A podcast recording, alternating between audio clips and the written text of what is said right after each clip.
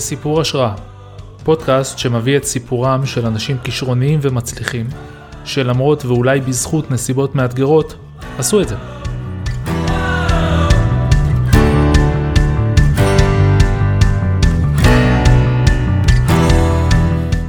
זהו סיפורו של אחד משני האנשים שהקימו את נטפליקס, והאדם שהפך את נטפליקס למובילה עולמית. כלומר, ריד הייסטינגס כסיפור ההשראה.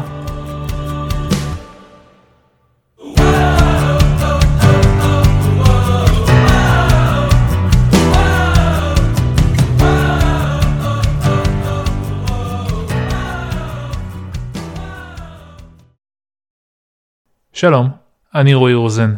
אני מאמן אישי, כלומר, אני מאמן אנשים בדגש על יזמים ותיקים וחדשים להשיג פריצות דרך ולהגשים יעדים בקריירה ובחיים.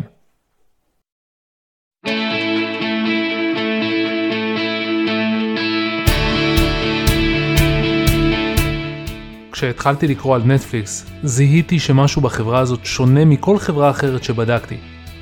יש והיו חברות שידעו איך ליצור שותפות עם העובדים שלהם, להתייחס לעובדים בכבוד, וליצור אצלם סביבה של יצירתיות, חדוות עבודה, ובתמורה לקבל שותפות, כבוד ויצירתיות. בנטפליקס ממש חקרו ושדרגו את הערכים שיביאו את העובדים להיות שותפים מתוך אנושיות. כלומר, מתוך הסתכלות על העובד כאדם שראוי לסביבת עבודה ערכית, ולא רק לאדם שבא לעבוד ולקבל כסף עבור העבודה. נטפליקס הפכו את המחקר הזה לסט של כלים פתוח לכולם לראות, כך שכולם יכולים להרוויח מזה. העובדים בנטפליקס הם העוצמה של נטפליקס. הם מוכנים להשקיע לא רק בשביל כסף, אלא בשביל החזון, וכדי לראות את החברה מצליחה, ובכך להרגיש ממש גאוות יחידה. אני אתן עכשיו דוגמאות לכך.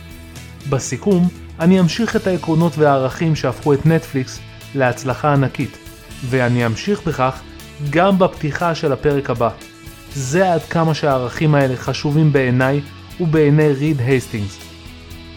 ריד חושב את החברה שלו כמו קבוצת ספורט.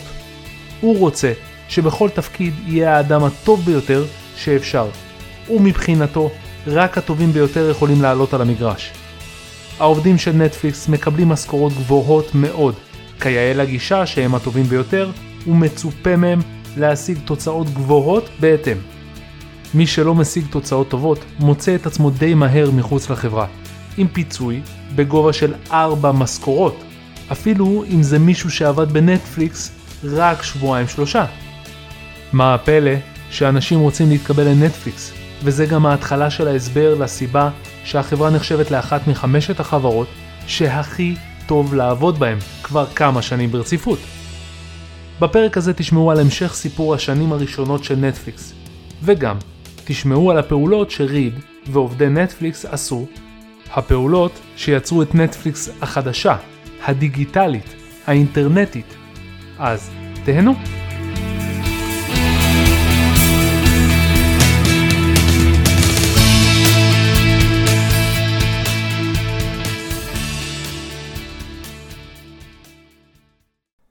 מכירים את ההוא שמדבר איתכם בפקודות? קצר, מונוטוני, בעצם כמו אשתי.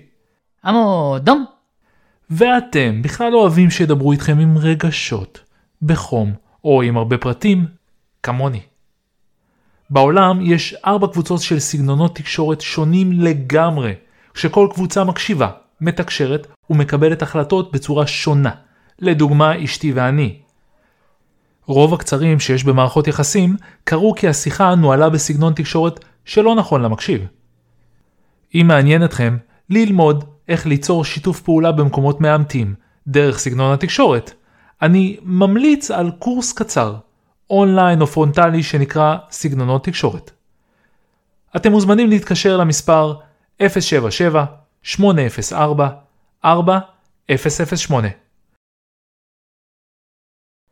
בפרק הקודם סיימנו כשמרק וריד התחילו לחשוב בצורה יצירתית איך הם יוצאים מהמשבר הכספי שהם נקלעו אליו. בואו נמשיך.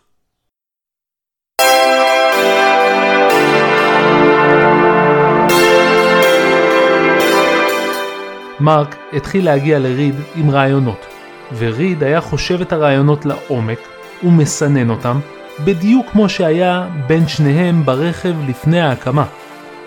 בסופו של דבר, נשארו שלושה רעיונות שהיו סבירים בעיניהם. הרעיון הראשון היה לשלוח ללקוחות ארבעה סרטים בבת אחת, שהלקוח יכול לשמור אצלו כמה שהוא רוצה, כך האחסון נעשה בבית של הלקוח ולא במחסני נטפליקס. הרעיון השני היה, כל לקוח ייצור דרך האתר של נטפליקס רשימת סרטים מועדפים, כך שברגע שהלקוח מחזיר DVD, נשלח אליו אוטומטית סרט מהרשימה. הם קראו לזה ה-Q. הרעיון השלישי היה ליצור מועדון מנויים שבו הלקוח משלם תשלום חודשי קבוע של 16 דולר למנוי.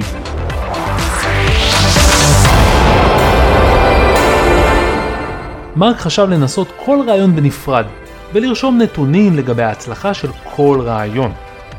ריד, היעיל כתמיד, אמר אין בזה היגיון, אין לנו זמן לזה, תבדוק את הכל בבת אחת. בקיץ של 1999 זה מה שהם עשו. כל לקוח עשירי שקנה מכשיר DVD ורצה לממש את הקופון שנשלח לו, נשלח לדף אינטרנט מיוחד. שם הוצע לו להצטרף לשירות החדש הזה של נטפליקס, בחינם למשך חודש. אם הלקוח לא ביטל את המנוי תוך חודש, נטפליקס יחייבו אותו אוטומטית ב-16 דולר לשירות של חודש הבא.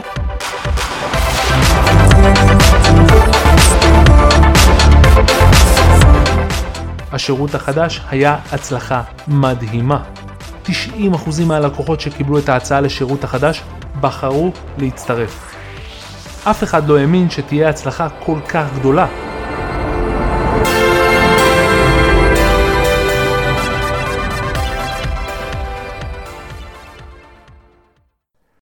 היום, השיטה הזאת של חודש חינם למנוי עם חיוב אוטומטי בחודש האחריו קיימת בהרבה שירותים של חברות, אבל נטפליקס פשוט ניסו עוד רעיון יצירתי שהיה להם. מה שמראה לי שכדאי לכם ולי לנסות רעיונות חדשים ויצירתיים, כי אין דרך לדעת מה תהיה התוצאה. תנסו, מקסימום זה יצליח. אצל נטפליקס, לא רק שזה הצליח, הם פרצו דרך לכל העולם, וכולם מאותו רגע מעתיקים אותם. כשהגיעה ההצלחה, נשאר לנטפליקס לסגור עם יצרני מכשירי ה-DVD את הקופונים החדשים עם ההצעה החדשה של נטפליקס. הם הסכימו. ריד ומרק החליטו להתמקד בתוכנית המנויים ולהוריד את האפשרות לשכור דרכם סרט סרט. עכשיו, הם ניסו לחשוב על פתרון איך ליצור אצל הלקוחות שלהם עניין בסרטים נוספים, ישנים יותר. עלו כל מיני רעיונות, אבל ריד הגיע עם רעיון טכנולוגי משלו.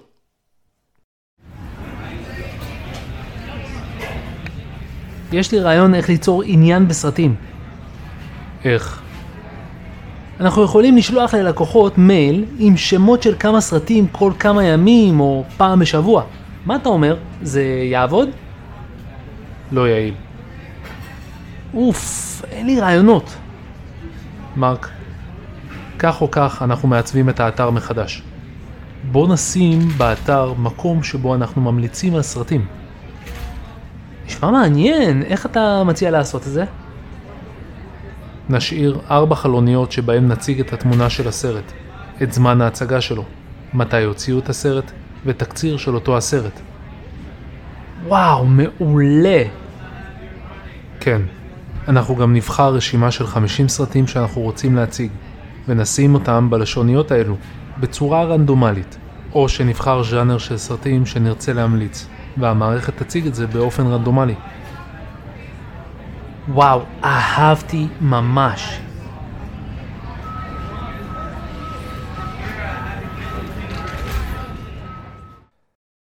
הרעיון התקבל.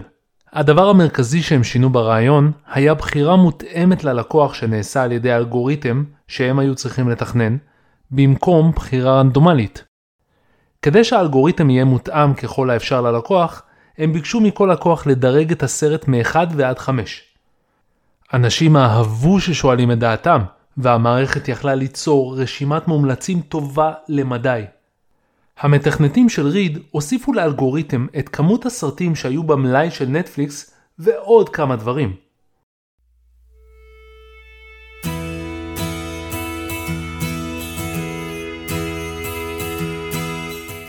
בפברואר שנת 2000 הם השיקו את רשימת המומלצים האינטואיטיבית החדשה שלהם, וקראו לה סינמאץ'. בשלב הזה היו להם כבר כמיליון דיסקים במלאי. באביב, כמה חודשים לפני כן, הם גייסו עוד 50 מיליון דולר, כך שהיה להם גם מזומנים בקופה.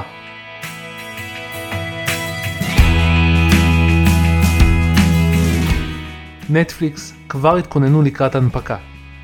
הם התחילו לעבוד על הקמת פורטל לסרטים. היו להם כ-200 אלף לקוחות משלמים, והם שלחו מעל 800 אלף סרטים בחודש. ואז, משבר הדוט קום התחיל. אם עד אז היה קל לגייס כסף, פתאום הכל התייבש. ההנפקה התבטלה. הם ביטלו את הבנייה של הפורטל וחזרו למה שהם היו טובים בו. אבל, למרות שהמודל העסקי שלהם הצליח, הם עדיין הפסידו כסף והרבה.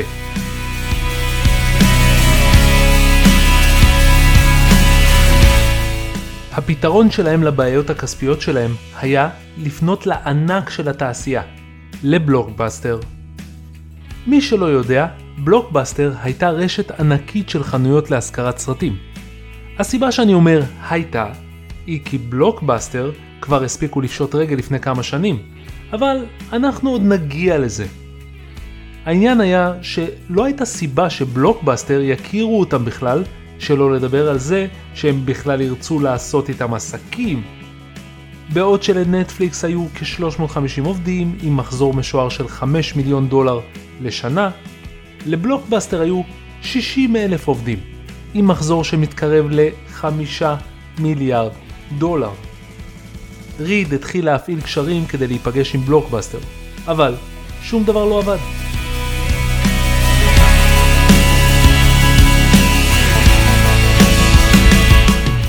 בספטמבר שנת 2000, בנטפליקס החליטו לצאת לגיבוש באתר נופש.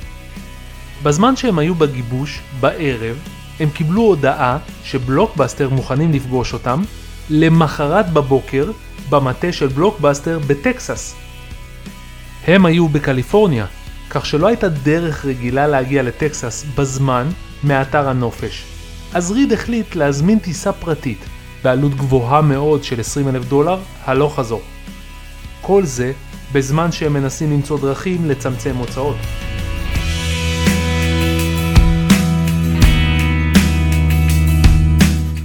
האנשים בצוות הקטן שטס לפגישה היו צריכים לדבר ביניהם במטוס, בלילה, כשחלקם שטויים, על מה הם רוצים להציע בפגישה. הם החליטו להציע לבלוקבאסטר שנטפליקס יבנו וינהלו את האתר של בלוקבאסטר. בנוסף, הם חשבו על סכום כסף שהם היו רוצים בעבור רכישה של נטפליקס אם בלוקבאסטר יציעו את זה.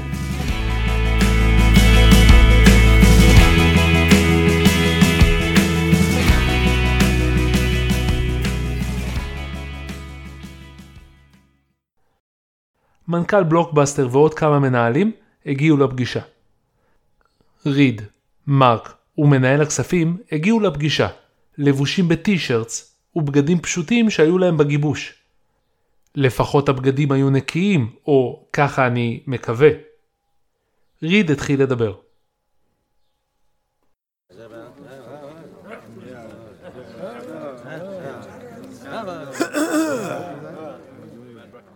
בלוקבאסטר היא רשת ענקית, הגדולה בעולם, עם שירות טוב להשכרת סרטים.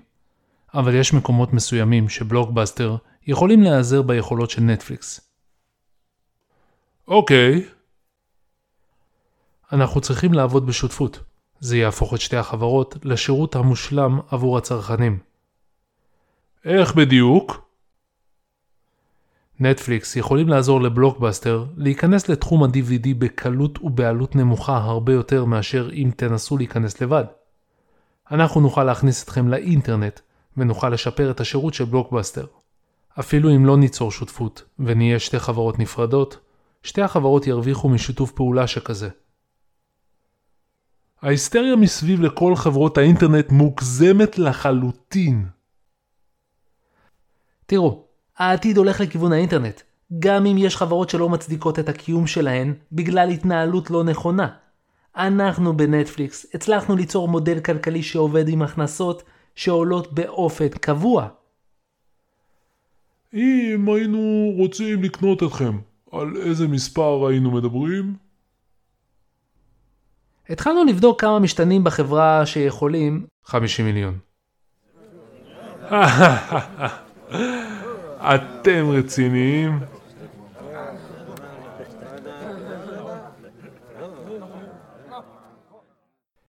ריד לא היה אדם כזה שידבר סחור וסחור. בטוח שלא בשיחה כזו חשובה. אני מניח שזה נובע מתוך סגנון התקשורת שאיתו הוא מתקשר, ולכן הוא לא אפשר למרק להמשיך לדבר, הוא פשוט אמר את מחיר הקנייה של נטפליקס. זה היה ברור שבבלוקבאסטר לא ממש חשבו שההצעה רצינית. הישיבה הסתיימה די מהר אחרי כן, ושלושת מנהלי נטפליקס חזרו במטוס לקליפורניה. בחזרה, בחברה, הם עשו חישובים, והבינו שהם לא יכולים להמשיך בדרך שבה הם התנהלו עד עכשיו.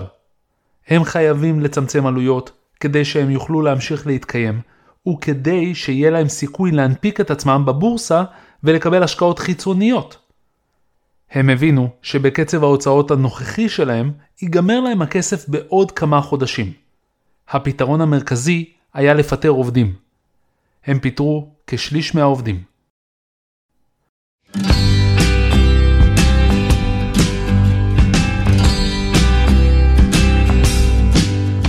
מה שקרה בחודשים שאחרי כן היה שהם גילו שהחברה עבדה טוב יותר. הם השאירו את הטובים ביותר, וזה יצר מצב שבו הטובים ביותר פשוט פעלו מהר יותר ובצורה יעילה יותר, ללא העובדים הפחות טובים.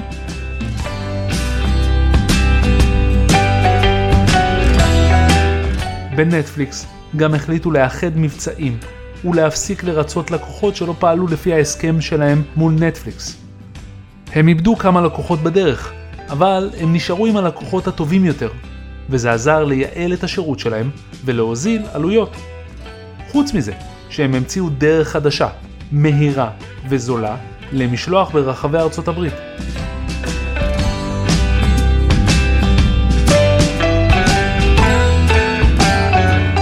הרעיון היה שאם לקוח אחד אוהב סרט מסוים, אז רוב הסיכויים שיהיו עוד אחרים שירצו את הסרט הזה. אז מה שהם עשו, זה לשכור חנויות קטנות ברחבי ארצות הברית, בנקודות אסטרטגיות וזולות. הלקוח היה שולח את הסרט חזרה לנטפליקס, והסרט היה מגיע לנקודה הקרובה ביותר אליו. כבר באותו היום, עובד של נטפליקס היה שולח את הסרט למישהו אחר שהיה קרוב לנקודה שלהם, וכך, הלקוחות היו מקבלים סרט לבית, לרוב יום אחרי שהם הזמינו את הסרט.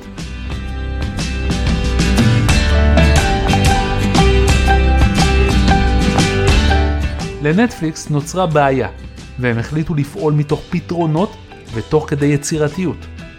כך הם יצרו שירות טוב בהרבה ממה שהיה לפני כן.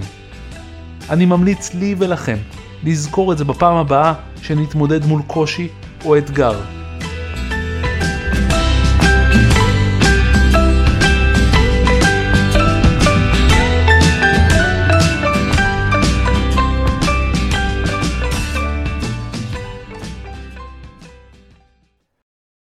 ההנפקה של נטפליקס נקבעה למאי 2002.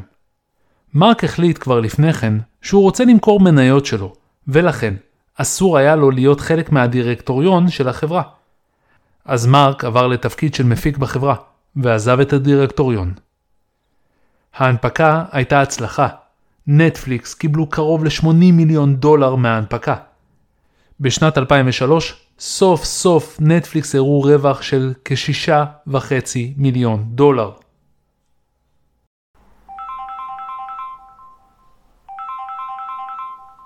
הלו? היי ריד, אני רוצה לדבר איתך על משהו חשוב. היי מרק, אני מקשיב. תראה ריד, אין לי דרך פשוטה לומר את זה, אז אני פשוט אדבר. אני רוצה למכור את המניות שלי ולעזוב את החברה. למה? כבר כמה זמן אני מרגיש שמיציתי את עצמי בנטפליקס, ואני רוצה לעבור לאתגר הבא שלי. חבל. שיתוף הפעולה בינינו טוב, ואתה תחסר לי פה. תודה ריד, זה חשוב לי לשמוע אותך אומר את זה. בשנת 2004, מרק עזב את החברה.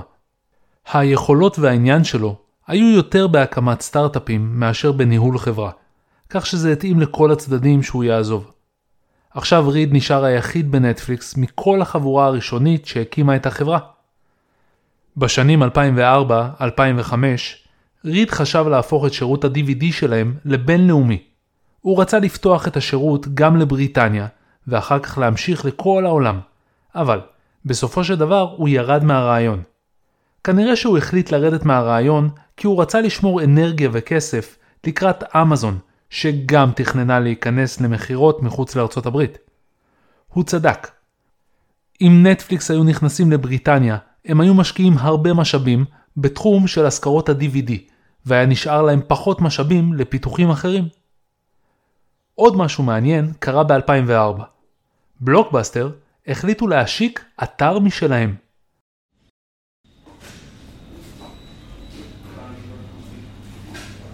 ריד, נכנסנו לאתר של בלוקבאסטר ואתה לא תאמין מה הם עשו. הם העתיקו את האתר שלנו כמעט אחד לאחד. ראיתי את האתר שלהם. מה עושים? תמשיכו את העבודה הרגילה שלכם. תמשיכו לפתח את השירות כך שנמשיך להיות הטובים ביותר. אתה לא חושש? ידענו שמתישהו הם ינסו להקים אתר, וחיכינו לזה. אני לא ממש מוטרד מהם. הם לא יודעים איך לנהל אתר אינטרנט. זו המומחיות שלנו. אנחנו צריכים להיות עם היד על הדופק ולהגיב לתחרות נכון. מה הכוונה? הם חושבים במונחים של כוח. הם כנראה יתחילו מלחמת מחירים מתוך מחשבה שהמחיר זה מה שינצח. אבל זה לא מדויק.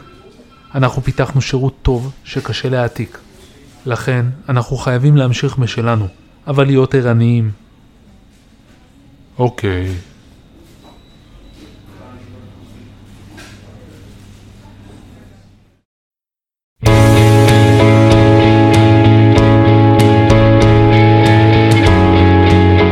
עובדי נטפליקס נדהמו כשהם ראו שבאתר של בלוקבאסטר יש את אותם המאפיינים והתכונות שהיו באתר של נטפליקס, כמו ה-Queue. בלוקבאסטר החליטו להעתיק את נטפליקס ולהיכנס איתם למלחמת מחירים. בלוקבאסטר הורידו מחירים, ובדרך הם גם ויתרו על קנסות האיחורים. אבל הצורה שבה הם פרסמו את המבצעים שלהם הייתה מבלבלת ומטעה. השלטונות בארצות הברית תבעו את בלוקבאסטר על הטעיית הלקוחות, ובלוקבאסטר נאלצו לשלם קנס לשלטונות. בלוקבאסטר גם בזבזו עשרות מיליוני דולרים כדי להתחרות בנטפליקס. זה אבסורדי במיוחד, כי היה להם את ההזדמנות לקנות את נטפליקס בפחות כסף רק לפני כמה שנים.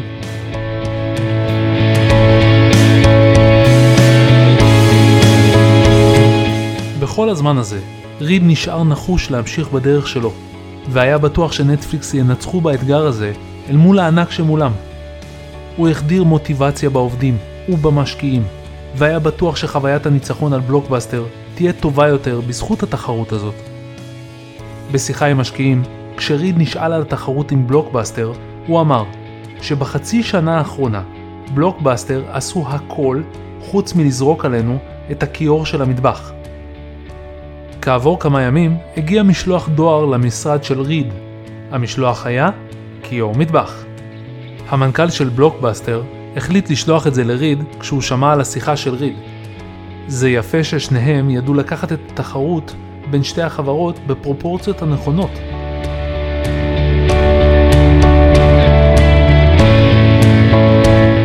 גם בבלוקבאסטר התחילו קשיים. מיקומי החנויות של בלוקבאסטר היו טובים, וכך שכר הדירה שלהם היה יקר. בנוסף, אנשים שכרו פחות סרטים מהחנויות, ושכרו יותר דרך האינטרנט, ודרך יוטיוב שהתחילו להיות הצלחה.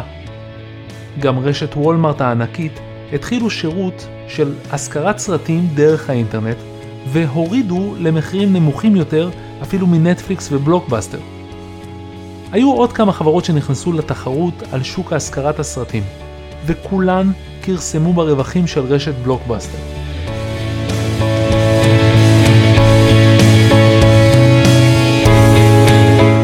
בלוקבאסטר התקשו לשלם את החובות שלהם ומחזרו את החובות שלהם כדי לא לפשוט רגל. דרך אגב, בשנת 2005 ריד הצליח לשכנע את מנכ"ל וולמארט לעזוב את תחום השכרת הסרטים.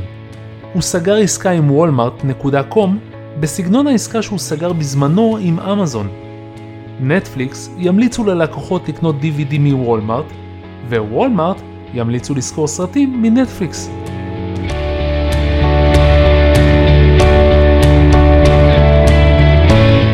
בלוקבאסטר לא התכוונו לוותר. המנכ"ל שלהם היה חכם מאוד והשיק ב-2006 תוכנית שנקראה Total Access. הלקוחות היו יכולים לשכור סרטים דרך האתר של בלוקבאסטר ולהחזיר את הסרטים לכל חנות פיזית שהם ירצו. בנוסף, הלקוחות יוכלו לקבל סרט אחד בחנות בחינם, וכשהלקוח החזיר סרט לחנות, זה הפעיל אוטומטית את שליחת הסרט הבא ללקוח, דרך שיטת ה-Q שהם העתיקו מנטפליקס.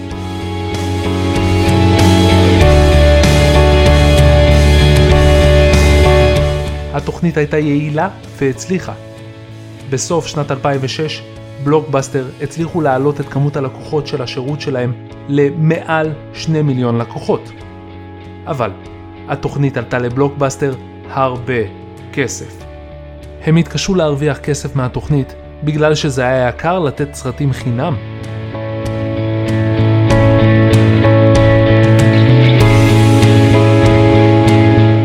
בכל הזמן הזה ריד היה רגוע. בבלוקבאסטר, שהייתה חברה ציבורית, שחררו נתונים על כמות הלקוחות ועל העלויות של התוכניות שלהם. בנטפליקס יצרו כלי שצפה את השינויים בהון של בלוקבאסטר. על כל תוכנית חדשה של בלוקבאסטר, ריד היה מגיב בצורה רגועה ונתן פתרונות מהירים. הוא הבין מה הולך לקרות לבלוקבאסטר אם הם ימשיכו בקצב הזה. ריד גם דאג לשתף את עובדי החברה במידע שיש לו לגבי התחרות ובדרכים שלהם להתמודד מול התחרות.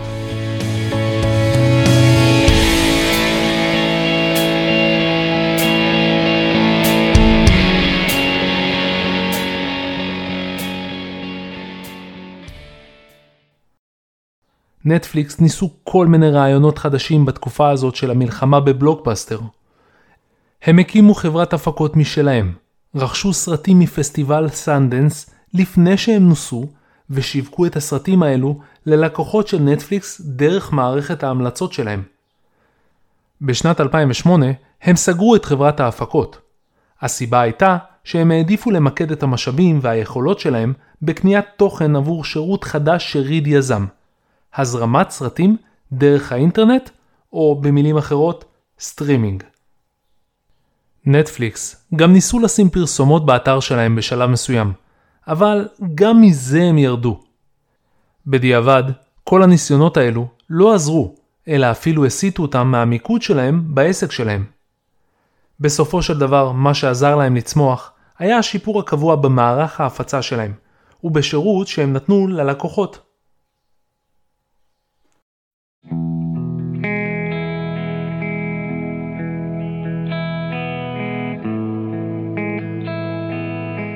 ריד אוהב יושר והוא כנה לגבי עצמו.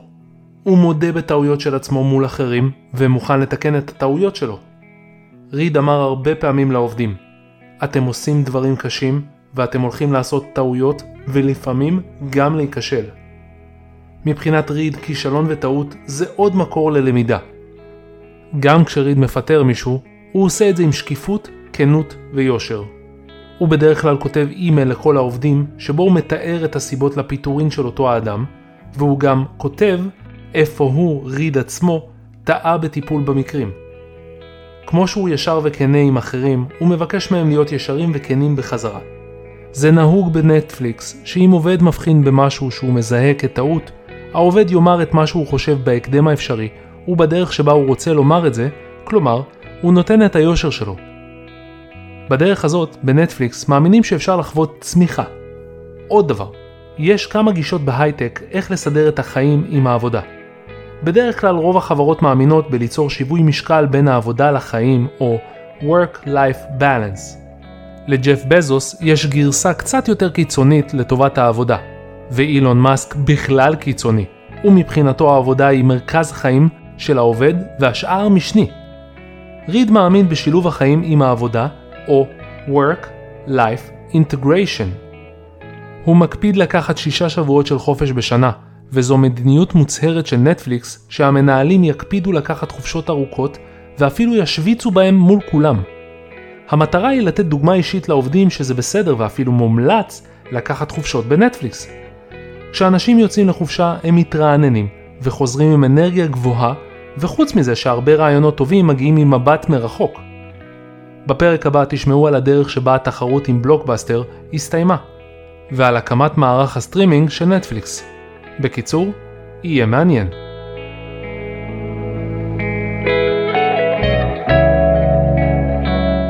ידעתם שיש דרך לשפר את הביטחון העצמי שלנו?